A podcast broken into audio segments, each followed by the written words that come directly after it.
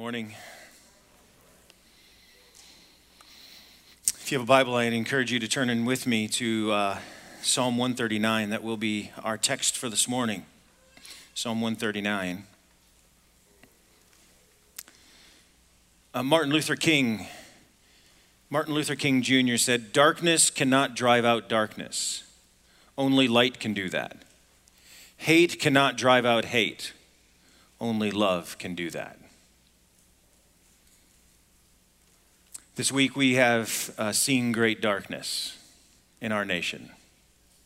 We've seen great evil and great hate. And it's right for us in these moments to pause and pray. So, will you please join me this morning as we pray? Father, we, we come to you this morning and we recognize that you are a God who is sovereign over all things. We know that you have been here, uh, that there is no beginning and no end to you. That you created all things, and that you are a God of justice and you are a God of love. And we know these things to be true. We read them in your word, and yet we look at the pages of our of our newspapers and we look at our TV screens and we see the evil and injustice and hatred in our world, and it's baffling and it's saddening and it's weighty. And we come to you this morning believing all these things to be true about you, and yet asking that you will reveal yourself even more. We pray for the cities of Baton Rouge and for St. Paul and for Dallas and now Houston. We pray for the families of those who have lost loved ones, both those who have been shot by police officers and police officers who have been shot. We pray for the racial injustices that are prevalent. Because, Father, we think that somehow we should be over this by now, that somehow we should have moved beyond this by now, but we haven't. And we need your help. And so we ask that you will be with those who are mourning and those who are weeping.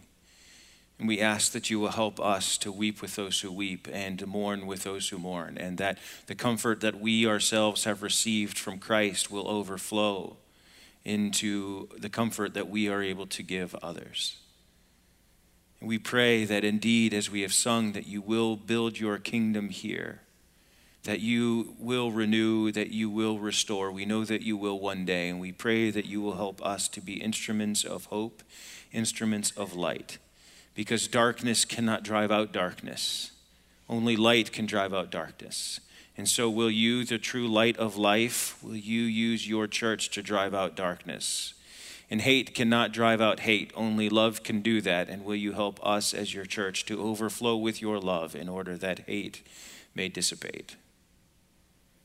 Father, we come to you with heavy hearts, but we know that it is right to come to you.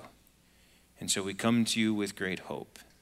And now, as we turn to your word, we ask that you will, by your Spirit, be our teacher and guide. In the name of Jesus, we pray. Amen. Psalm 139. You have searched me, Lord, and you know me. You know when I sit and when I rise. You perceive my thoughts from afar. You discern my going out and my lying down. You are familiar with all my ways. Before a word is on my tongue, Lord, or er, a word is on my tongue, you, Lord, knew it completely. You hem me in behind and before. You lay your hand upon me. Such knowledge is too wonderful for me, too lofty for me to attain. Where can I go from your spirit? Where can I flee from your presence? If I go to the heavens, you are there. If I make my bed in the depths, you are there. When I rise on the wings of the dawn, if I settle on the far side of the sea, even there your hand will guide me. Your right hand will hold me fast. If I say, Surely the darkness will hide me, and the light become night around me, even the darkness will not, will not be dark to you. The night will shine like the day, for darkness is as light to you. For you created my inmost being. You knit me together in my mother's womb. I praise you because I am fearfully and wonderfully made. Your works are wonderful. I know that full well. My frame was not hidden from you when I was made in the secret place, when I was woven together in the depths of the earth. Your eyes saw my unformed body. All the days ordained for me were written in your book before one of them came to be. How precious to me are your thoughts, God.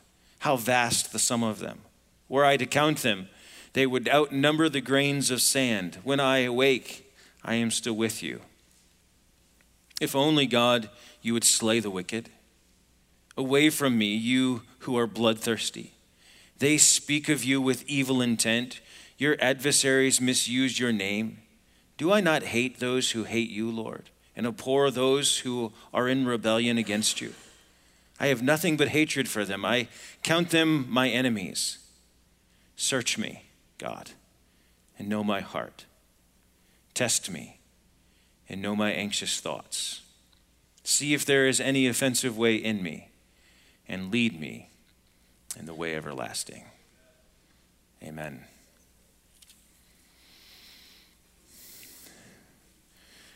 It has been my plan to preach on this psalm before I went away uh, uh, on vacation, uh, and it's still my plan to preach on this psalm, although very differently than what I had intended. My intent was to preach on this and to really focus on God's searching gaze, and that's still important. It's still here, it's still true.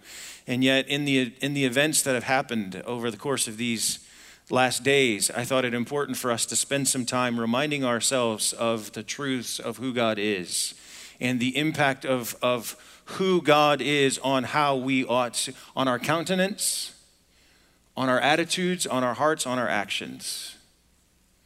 So understand that these, these reflections are relatively fresh and yet really important.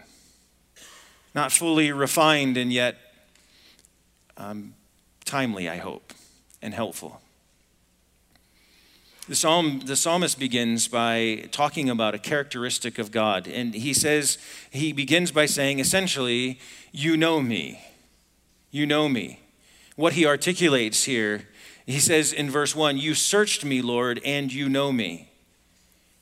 You search me. He's talking about, David is articulating a characteristic about God of who God is. And he's saying, David is saying that God is omniscient, that God knows all things that God knows everything, everything possible, everything actual, all events, all creatures, everything past, everything present, everything future. God knows all things. God is perfectly acquainted with every detail in the life of every being that has ever been.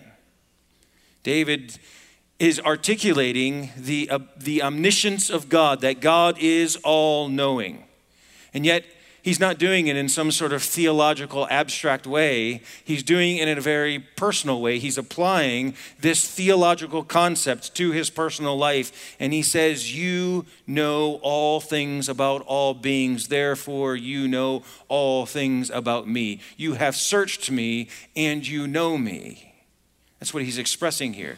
And then he goes on to flesh that out, right? He says, You know when I sit and when I rise. You perceive my thoughts from afar. You discern my going out and my lying down. You are familiar with all my ways before a word is on my tongue, Lord. You know it completely. You hem me in behind and before. You lay your hand upon me.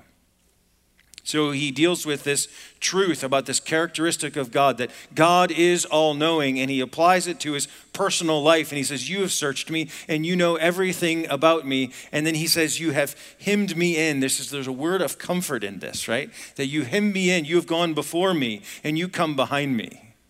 And when I, I did youth ministry for a number of years in the youth facility where we would hold youth group, then there was geese that would routinely uh, come and, and mess up the parking lot. Um, but uh, it, was, it was often that I would be able to see the mother goose and then the father goose and then the, the goslings, the, the baby geese, right? And the, and the mother would go before and the father would come behind, and these, these baby geese were hemmed in. And that's a picture of God. He says he goes before and he comes behind us. We are hemmed in, and he says that your my, he says your hand is upon me.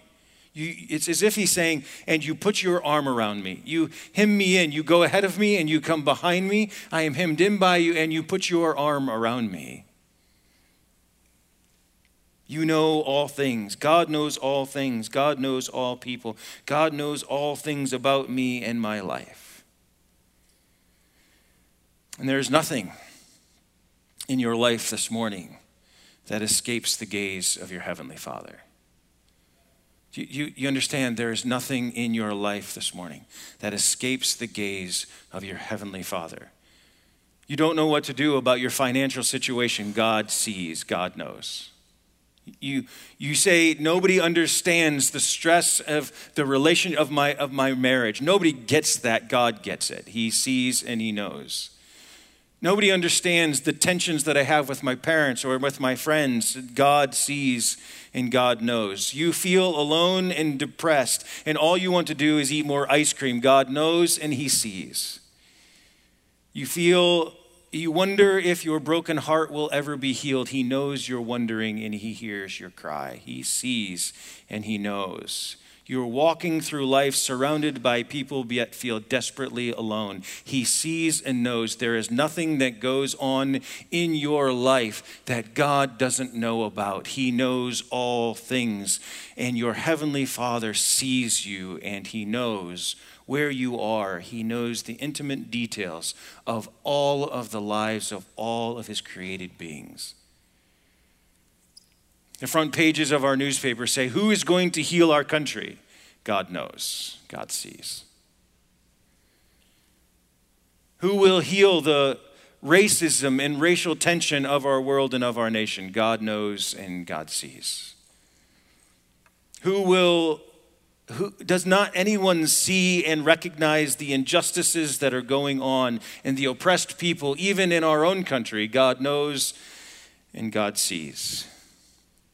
And if we are going to be biblical in our worldview this morning, then it must begin with this truth that God knows all things. God is perfectly acquainted with every detail in the life of every being. And David goes on to say, Such knowledge is too wonderful for me, too lofty for me to attain. That God can know all things, that He knows all of the intimate details of each and every one of all of our lives. He always has, He does right now, He always will. David admits, He says, and I can't grasp it all. This is, this is too wonderful for me. This is too lofty for me to understand, for me to be able to grasp, and for me to be able to hold on to. He's reflecting on the very nature and character of God, that God it knows all things. And that leads him to further reflection and further pondering about God's character. And he then considers God's omnipresence. Verse 12 or verse 7. Where can I go? He asks, Where can I go from your presence? Or where can I go from your spirit? Or where can I flee from your presence? He says. Where can I go? David moves from the God that God is all knowing to his omnipresence, his omniscience to his omnipresence, that God is present everywhere all the time. God is all knowing and he is ever present. But again, David doesn't just leave this in, this the, in the theological classroom for our pondering. He doesn't leave it as an intellectual exercise. He says, now let's apply that to our life. He applies it immediately to his personal life, that God is always present. Where can I go from your spirit? It's not that he's trying to run away from God. He's saying, Where could one go from the very presence of God? And the answer is nowhere. Where could we run from the very presence of God? Where could we wander that would be outside the gaze and care of the Lord? There is nowhere. And this brings comfort to the psalmist. If I go to the heavens, he said, you are there. If I make my bed in the depths, you are there. If I rise on the wings of the dawn, if I settle on the far side of the sea, even there your hand will guide me, your right hand will hold me fast. Where can I go? He says, where, he, he, he, he explores the boundaries as far as he can think, and he says, there is nowhere that God is not present. And then in verses 11 and 12, David expresses his own fears. We get to know the hardest of the heart of the psalmist. Even the darkness. He says, if If I say, Surely the darkness will hide me, and the light become night around me, even the darkness will not be dark to you. The night will shine like the day, for darkness is as light to you. Initially, I was going to title this sermon, I did title the sermon, Search Me. I think a better title for the sermon would be When Light, become, when, when light Becomes Night Around Me. When light becomes night around me. That's what he's saying. Remember, they didn't, the, the, David didn't have electricity. And so their experience of darkness was so much more um, robust and so much more thick and he says that it's as if when light becomes darkness around me, it surrounds me, it, it, it envelops me. When darkness takes over, he says, then I fear that God will not see me. Then I fear that God will not notice me. That I feel that somehow I will be able to wander off because of the darkness. If I say, Surely darkness will hide me and light become night around me. Has it ever been your experience that you have experienced the circumstances of your life that felt like the darkness was just closing in and you were being enveloped by the darkness? David was the king, and being the king is a lonely place. He knew what it was to be overwhelmed by his circumstances, he knew what it was to see no possible way out. He knew what it was like to be hated and to have people trying to kill him. He knew that people were always trying to use him and that he was easily tried that they would try to easily betray him. Being the king meant to know darkness to, to be alone to have this sense of oppression and weight that was upon his shoulders. He understood darkness. And david says but even the night will, will be like day to you god you surround me all the time, even when the darkness comes. You are with me all day, every day, everywhere. Here, David is allowing his theology to drive his, his attitudes. He's allowing what he knows to be true about God to drive his attitudes and his thoughts and his feelings rather than the other way around. He's allowing his theology to rule the day in his heart rather than his feelings and his emotions or the headlines that are happening around to rule the day in his heart because our default setting is to allow our emotions to win the day, to control our thoughts and attitudes and feelings, rather than our theology of what we know to be true about Almighty God, who always was, who, ever, who always is, and always will be. Our default is to not go to the Bible, but is to go to the feelings of our day. And if our default setting is to allow what we feel to rule our hearts and attitudes in our lives, then we will find ourselves wandering around in darkness and grasping for things to hold on to. But the scriptures say, and the psalmist it says, even there in the midst of the darkness, that feels like the darkness is coming in and closing in on me, but that is light to God. And even in those places, he says, I will hold you fast. God has you. He's holding you fast in the midst of the darkness and the darkest days of your life. Even there, He's holding you fast because those days are as light to Him because those days, those dark, that darkness is as day to him. It's not to us, but it is to him. This week we have seen great darkness. These days we have seen evil and violence repeated over and over again on our TV screens. And this happened in our own backyard, friends. This isn't something that is a problem for other communities. This is a problem that is a problem for every community. And this is a problem that is a problem for our community. And can I be honest with you? I'm tired. I'm, I'm tired of lamenting the needless loss of life. I'm, I'm tired. I'm, I'm tempted to look at the evil and violence and darkness. Uh, I'm tempted to look at the tears and the mourning and the suffering. I'm tempted to look at the injustice and I'm tempted to allow it to lead me to despair. But we must not allow it to take us to despair. For that is to allow our feelings and our emotions to win the day of our hearts, in our hearts.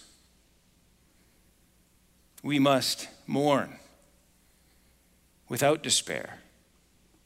Because while these things are shocking and surprising to us, God knows all things. And God is perfectly acquainted with every detail in the life of every believer, of every being that He has created. And God is always present when the light has become night around. God is present. And so, therefore, we must mourn, we must weep, we must, we must, but not allow it to drive us to despair because we allow God, who, the, what we know to be true about who God is, that He knows all things, that He is sovereignly overseeing all things, that He will bring all things right, that He's working out all things for our good and for His glory somehow, and that He's always present in the midst of our darkness, holding us fast. We also must be present and resist indifference. Came back from our trip on uh, late Thursday night, and then on Friday had a wedding rehearsal and, and playoff baseball. And then I had a wedding and two baseball games yesterday. It was a wild and crazy day for us as a family. We have church today and more baseball today if the rain holds off. It's easy to get distracted by the stuff isn't it? Just to go, keep running, just to keep moving on with life, and therefore to be indifferent. We're not allowed to be indifferent. Friends, we're not allowed to be indifferent to the evil and injustices of our world. We must enter in, we must be present in our time. We, we are not allowed, we, don't, we have not been given the permission to be indifferent to the things that go against the way that God has designed. We're not allowed to be indifferent, but I'm tempted to be indifferent. I, I'm tempted to be distracted because, because it's easier. I am a white man. Newsflash. And many people live a very different experience than I've had in my life. And I assumed just out of being naive, I just assumed that, you know, people just always had the same experiences I had because, you know, why wouldn't they? Because we're in America, right? Not the case.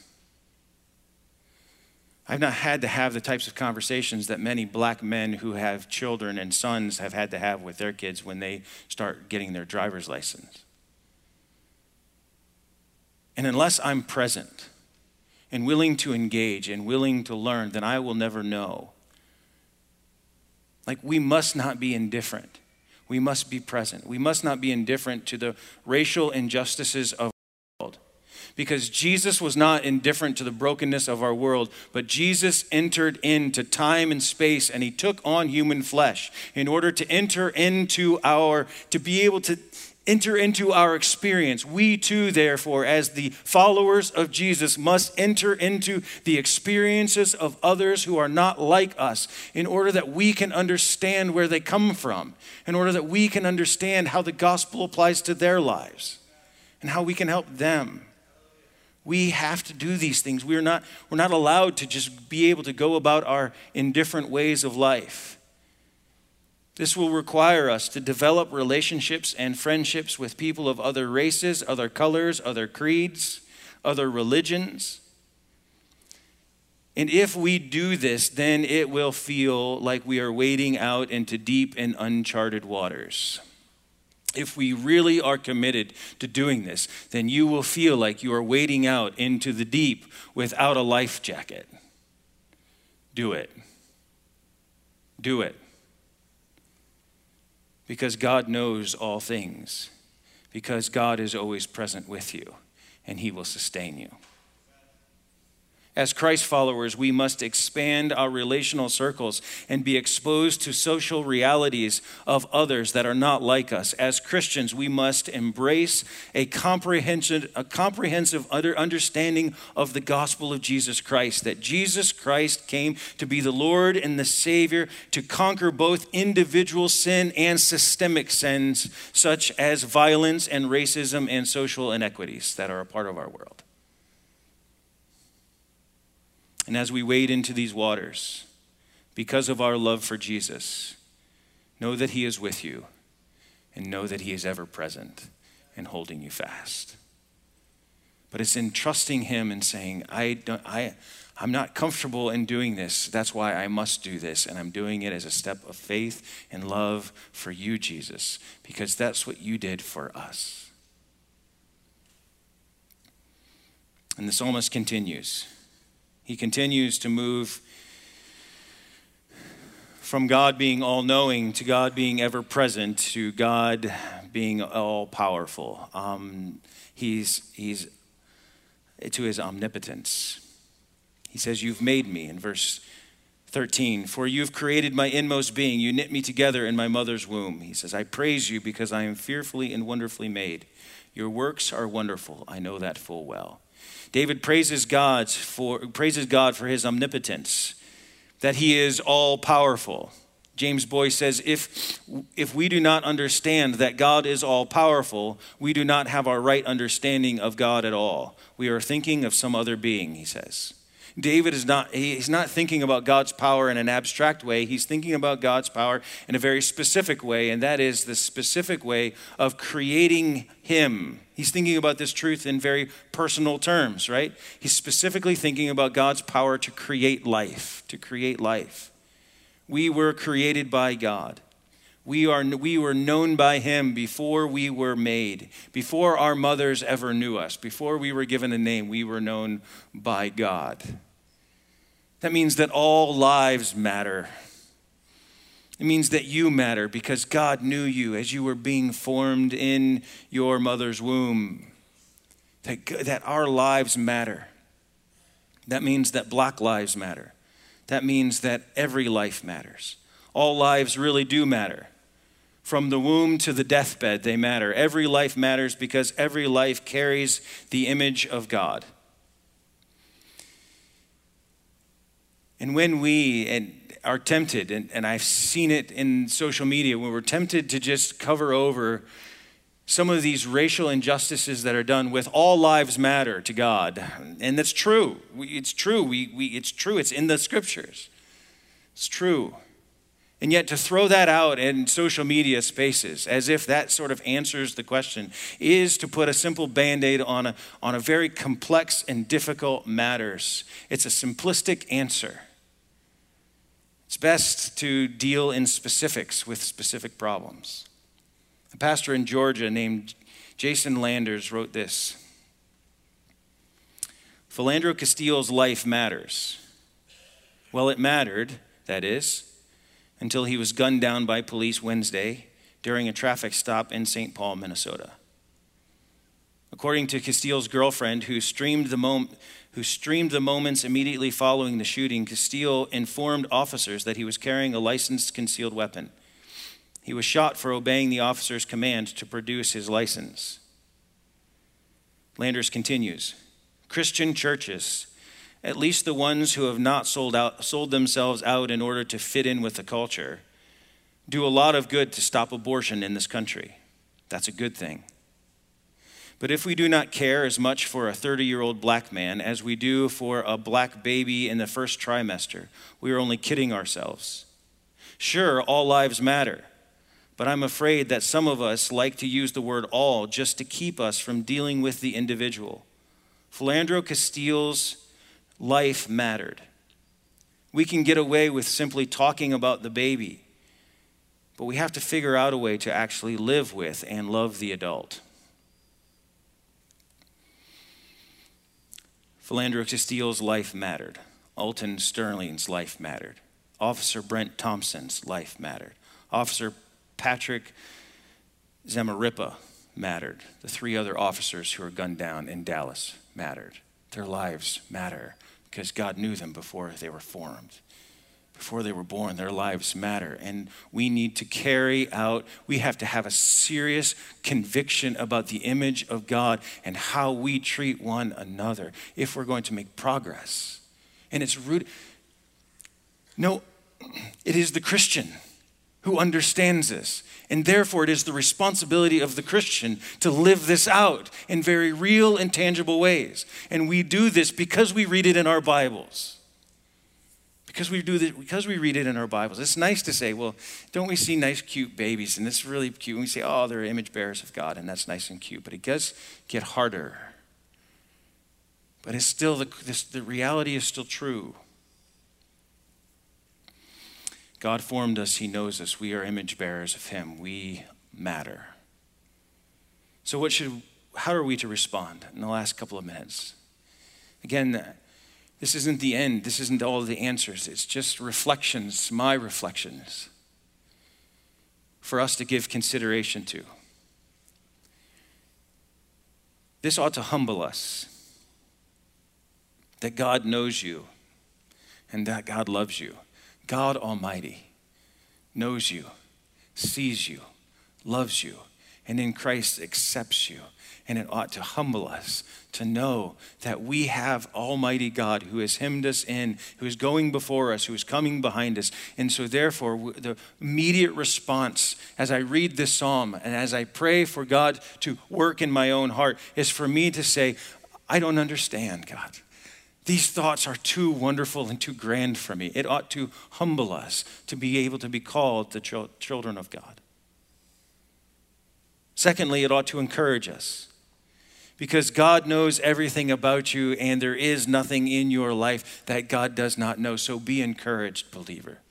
Be encouraged that God sees and that He knows and that He cares for you. Be encouraged as you come through, as you, as you reflect on who He is and what He has done. Let it encourage you. And thirdly, it should motivate us. David says, Do I not hate those who hate you, Lord, and abhor those who are in rebellion against you? There are things in our culture and our world that are evil and that are against God. And we are his chosen means through which the hope of the, the hope of Jesus Christ is to go to the world. Do we believe that we're the church or do we not believe that we're the church? Do we believe that God has given us an assignment or do we not believe that God has given an assignment? Can I remind you of the day that is coming? Behold, the dwelling place of God is with man. He will dwell with them, and they will be his people. And God himself will be with them as their God. He will wipe away every tear from their eyes, and death shall be so no more. Neither shall there be mourning or crying or pain anymore, for the former things have passed away. He said, and he who is seated on the throne said, Behold, I am making all things new.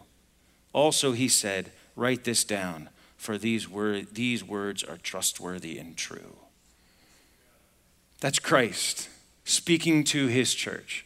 He says, I will one day come and I will make all things new. And these words are trustworthy and true. Church, if we believe that God will one day restore all things, that he will return, and that that is the hope of the world, then he has called us and moved us. That ought to motivate us to go out into action to be moved and to be able to say, we can't just allow, we can't sit here in indifference in our nice suburb and, and, and 17 miles outside of Minneapolis. But we have to pray individually to say, God, what does this mean for us? What does this look like for each of us individually? Because darkness cannot drive out darkness, only light can do that. And hate cannot drive out hate, only love can do that. And we are those who are children of light, and we are those who have experienced the love of Jesus Christ. And it is the call of the church to be light and to be hope, because we are the only ones with the message that comes from His Word. May God break our hearts for what breaks his heart. And may God use us to take one step for his glory, for his honor, as we trust him, as he holds us fast, as he goes before and hems us in. There is no fear, friends, because we know how it ends. So may God use us. Let's pray. Father, we we come to you challenged and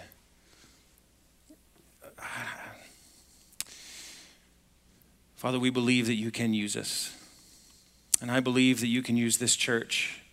And I believe that you've called us to be agents of love and hope in the world. And I believe that these things, because I read them in your word, And I don't know how to sort all these things out. And these, these problems in the world are far too complex for me and my simple mind. And yet, Father, I know that you are God and that you know all things, that you are all powerful, that you see all things, that you are always present. And so, with those things, with, uh, with your people armed by the truth of your word, will you help us to go out and do good? Will you protect us from being indifferent? Will you protect us from growing weary and doing good? And will you help us to move out with a renewed sense of and motivation because of Christ? In his name we pray. Amen.